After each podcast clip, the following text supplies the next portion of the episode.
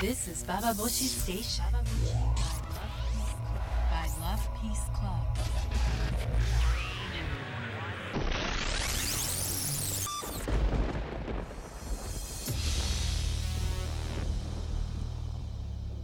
Internet Radio Baba Boshi Kitahara Minori です。今日は皆さんからいただいたメールが結構溜まっているのでご紹介しながら話していきたいなと思ってます。まず最初、ちあきんさんから、こんにちは。私は関西にて今回の地震のことも原発のことも実感なくいつも通りの生活をしています。テレビをほとんど見ていないせいもあります。ニュースのありようが横並びでどこを見ても同じことしか伝えていないのが気持ちが悪いです。北原さんの書き起こしとても参考になります。ありがとうございます。といたしましてです。北原さんがつぶやいている日常の空気が報道が伝えていることよりも私が知りたいことやと思いました。今の私は福島の原発と東京より若狭湾にある原発、美浜、高浜、大井と関西の方がむっちゃ近いということが気になります。気になるので周りの人に伝えています。そして多少不便でも原発に頼らない生活にしようと話題にしています。電車の本数が半分に減ってもいい、スーパーコンビニは24時間開いてなくてもいいと思います。不自由不便を楽しむことはできると思います。来週もババボシ LPC ウィークリー楽しみにしています。ちあきんさんからのメールでした。どうもありがとうございました。なんか私は友達の家にね、久々に行った時に友達の、彼氏が出てきて、その人が原発はね安全だよって話をいきなりしたんですよ。で本当にびっくりして、どういうことでこの状況でなぜ安全なのって言ったら、なんでって、じゃあ火力発電と水力発電は安全なんですか、火力発電と水力発電だってリスクはあるんだから、原発だってリスクあるんだし、完全にね安全なもんなんてないんだし、歩いてればそれだけで隕石が頭の上から落ちてくるかもしれない、そういうふうに完全に安心なものを 100% セーフティーで死なないもんなんて作れないんだから、やっぱり原発がいいんじゃないですかって言い方をされたわけよ。でそれは原発が安全だって話じゃないよねって言ったら、いやいやじゃあ原発の代わり何を使うんですかっていうような話になって、まあまあとても中身のない議論だったなとは思うんですけど、本当に頭にきて、そういう人がだいたい原発を推進する人たちの言葉のさ、最初につくのがさ、じゃあ原発の代わり何を使うんだってことをまず言ってくるんですよね。でなんでなんだろうと思って、原発に代わるエネルギーはないってことを言われるんだけども、本当にないのかどうかとか、やっぱ素人だし、原発のこととか電力のこととかエネルギーのことをものすごく詳しくね、私は勉強してきたわけじゃないから、ないっていうふうに少なからず勉強してそうな人に言われると、まあ、その人は電気大学系の人だったので、そうなのっていうふうに思考停止しちゃいそうになるわけじゃないですか。でも今回原発のことをすごくいろいろ勉強して、原発に代わるエネルギーはないっていうのは、原発ほど危険なリスクの高い、だけど小さいもので燃料でこれだけ多くのエネルギーが出せるものはない、すなわちものすごい効率がいいエネルギーだっていうような言い方をしてくれれば、じゃあ効率求めなければいいじゃないですかとも言えるし、プルトニウムの半減期が私知らなかったんですけど1万年とか2万年なんですってね。そう考えたらそんなさ1万年2万年先の責任なんか負えるわけがないんだから、効率とか安全なんて計算しようがないものじゃないですか。そういったものをこれしかないっていうふうに推し進めてきたエネルギーってなんだろうって、逆にね、なんかその原発エネルギー政策のエネルギーのなんか狂気みたいなのを感じて、いやいやそんなものに巻き込まれたくないわなんてことをとても強く思ったりします。でこの間も東京で原発のね反対のデモとかありましたけども、どんな風になんて言うんだろう、じゃあ変わるエネルギーを作っていけるのかとか、もう原発反対とかそれはもちろんなんだけども、それではなくてじゃあどういう風に作っていけばいいのかとか、何を代わりに原発を使わずにやっていけるのかとか、そういう話をなんかきちんとできるような空気をちゃんと作っていけたらなって思いました。私が唯一後悔してるのは、その友達の彼氏がね、その原発は安全だよとか言ってバカな男がね、バカな男ってはっきり言うけどさ、その男に対して私はすごく感情的に怒ったことなんです。何言ってんのあんたって、そうどんな思いでねあそこの人たちが土地をね奪われたと思ってんのとかそういう言い方をしちゃったから、じゃあなんだ原発に変わるものあんのかみたいなさ、ですごい感情的な対立になったけども、で多分原発の運動ってみんなさ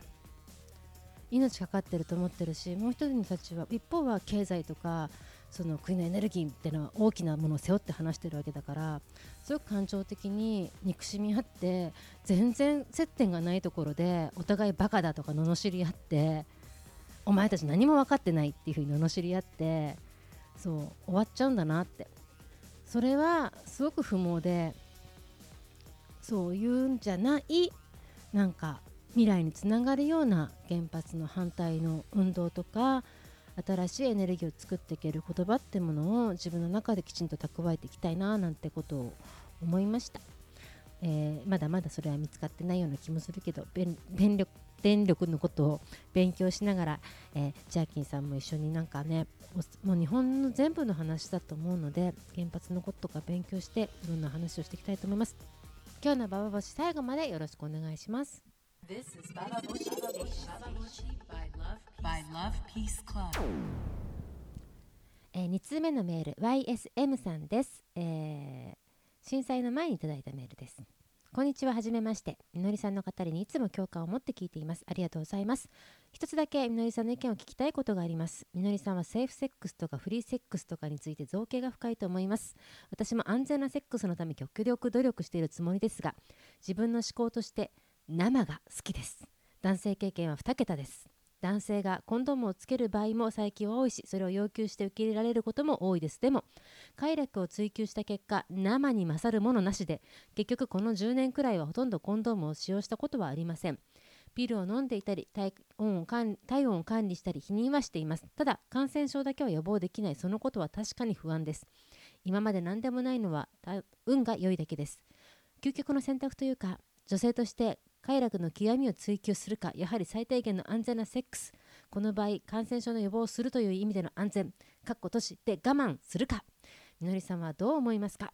YSM さんからのメールでした。ご紹介が遅くなっちゃってすいませんでした。ありがとうございます。セーファーセックス、これねいろんな話があると思うので分けていきたいなと思うんですけれども、もうセーファーセックスしなきゃいけないみたいな感じで、正しいセックスはこれよみたいな風には私はあんまり思っていなくて、だって一様に3ヶ月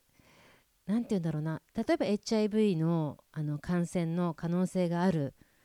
という風になセックスをした後の3ヶ月後に検査をしないと、その HIV のウイルスに感染しているかどうか分かんないとか、そういうことがあったら、初めてセックスする人とじゃその晩するときに、その人をなんていうんだ、人間的に信頼しててもそのセックスの過去とか分かんないし、その人とそのリスキーなセックスをして自分は感染するのは嫌だったらつければいいしっていう、割とすごく合理的な話だなっていうふうに思うんですよ。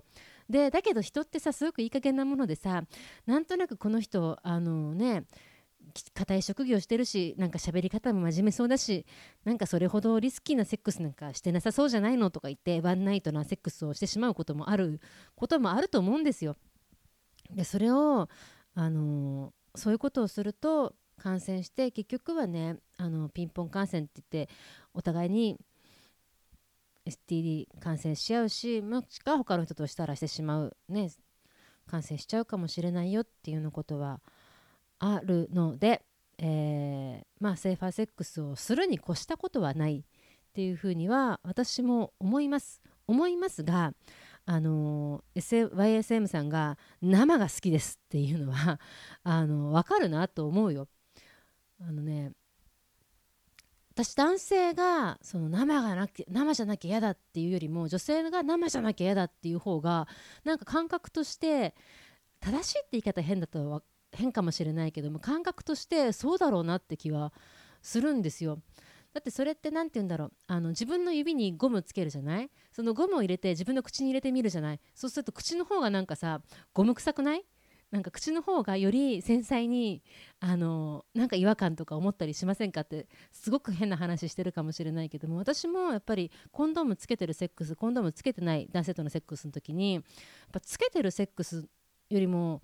つけてないセックスの方がなんだろうな、多分擦れる時のものすごいそれは物理的な感じだと思うんですけども、擦れる時の皮膚の感じがより柔らかい感じはするので気持ちいいなって思うのはよくわかります。そしてピルを飲んでいて避妊をしていて、でそしてその性感染症に関してのリスクをお互いに理解している状態であれば、例えば HIV 感染をしてませんでそういうテストに行きましたとかそういうことであればとか、そこら辺の安全基準っていうのは自分でするもんなんじゃないかなっていうふうに思ったりするんですけど、どうなんですかね。快楽を追求してって言った時に、快楽の追求の中に私は安心とか安全とかもちょっと入ってたりするので、私ここら辺ってさ、何でも原発の話とか今回の話にしちゃうけれども、しちゃって申し訳ないけれども、何を信じたらいいんですかみたいなことを結構みんなギリギリの気持ちの中で考えたりしてる人が多いと思うんですよ。これをしたら安全だっていう基準を教えてほしいとかさ、これをしなかったら安全だっていう基準をしてほしいとか、そういうことって全然もしかしたらないのかなっていうふうに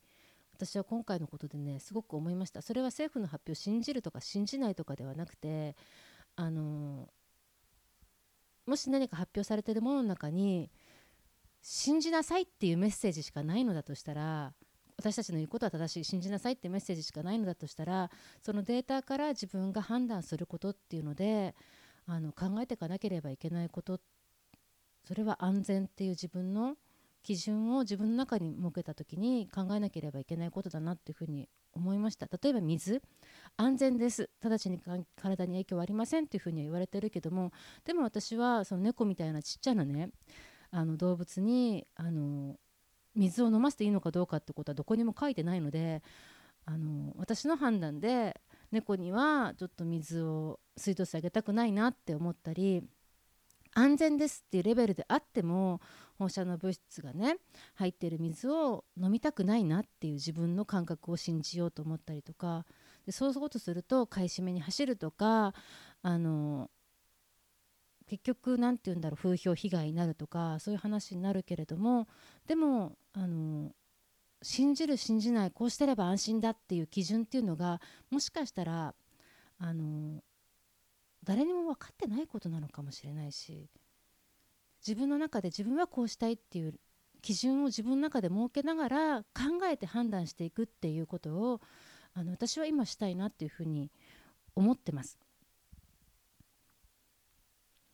なんかそういうようなセーファーセックスとフリーセックスとかも、だからこれが正しいんです、これをしてれば間違いありませんみたいなのはもうコンドームつけてもう全身コンドームつけてゴムつけましょうよなのかもしれないけれども、そこのとこと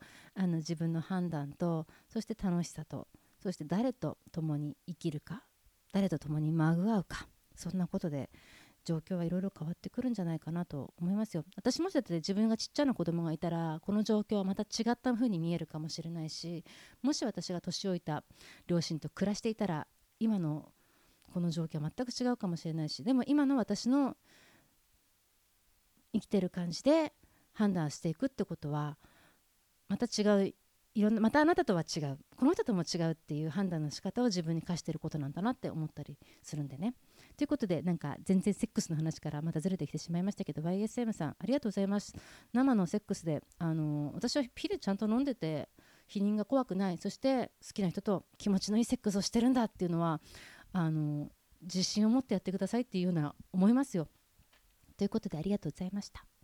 ということで、たった2通しか紹介できませんでしたけども、レイさんや枝豆さん、そして、ダマーさんや、マッケンジーさん、ゆかこさん、マミタンさんに他にもいろんなたくさんの方からメールをいただきました、とても励みになりました。